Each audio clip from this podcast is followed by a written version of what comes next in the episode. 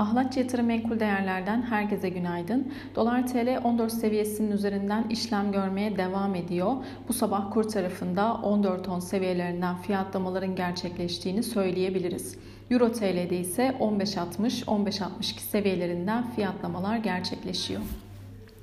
Küresel piyasalara baktığımızda risk unsurlarının devam ettiğini söylemek mümkün.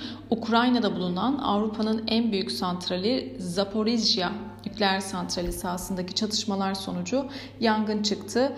E, Zelenski'nin bir patlama olması halinde bunun Avrupa'nın sonu olacağını söylemesinin ardından küresel piyasalarda risk iştahı azalmış durumda. Asya piyasalarında kayıplar %2'yi aşarken ABD vadeli tarafında ise yine %1'e yakın bir değer kaybının yaşandığını söylemek mümkün. Emtia tarafına baktığımızda bu sabah yatay fiyatlamaların gerçekleştiğini söyleyebiliriz. Brent petrol 110 dolar seviyelerinde. 2 Mart tarihinde gerçekleşen OPEC artı ülkelerinin toplantısında Nisan ayında günlük 400 bin varillik üretim artışı planına sadık kalınmıştı. Bir sonraki toplantı ise 31 Mart tarihinde yapılacak. Görmüş olduğu en yüksek seviye olan 118 dolar seviyelerinden bir miktar düzeltme hareketinin olduğunu söyleyebiliriz. Fakat Brent petrolde yukarı yönlü risk devam ediyor. Ons altın tarafına baktığımızda 1936 dolar seviyelerinden fiyatlamaların gerçekleştiğini söyleyebiliriz. Bugün için altın tarafında en önemli veri akışı ABD tarım dışı istihdam verisi e, olacak.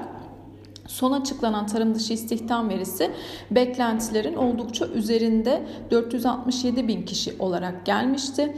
Bugün beklenen sayı 400 bin kişi artacağı yönünde. Beklentilerin üzerinde gelen tarım dışı istihdam verisi dolar endeksini güç tutmaya ve ons altın tarafında sınırlı negatif etkiye sahip olabilir. Yurt içi gelişmelere baktığımızda içeride Borsa İstanbul'da dün endeksin %1,87 değer artışıyla 2023 seviyesinden kapattığını takip ettik. Küresel piyasalarda risk iştahının düşüşü sebebiyle bugün için endeks tarafında negatif bir açılış gerçekleşebilir. Bu bağlamda aşağıda 2000 seviyesi önemli bir destek noktası. Bu seviyenin altında ise 1987 seviyesi destek olarak takip edilebilir. Yukarıda ise alımların gelmesiyle birlikte tekrardan 2010 ve 2021 seviyeleri direnç olarak takip edilebilir. Dün içeride enflasyon rakamları açıklanmıştı. Enflasyon Şubat ayında aylık %4,81, yıllık %54,44'e yükselmiş durumda.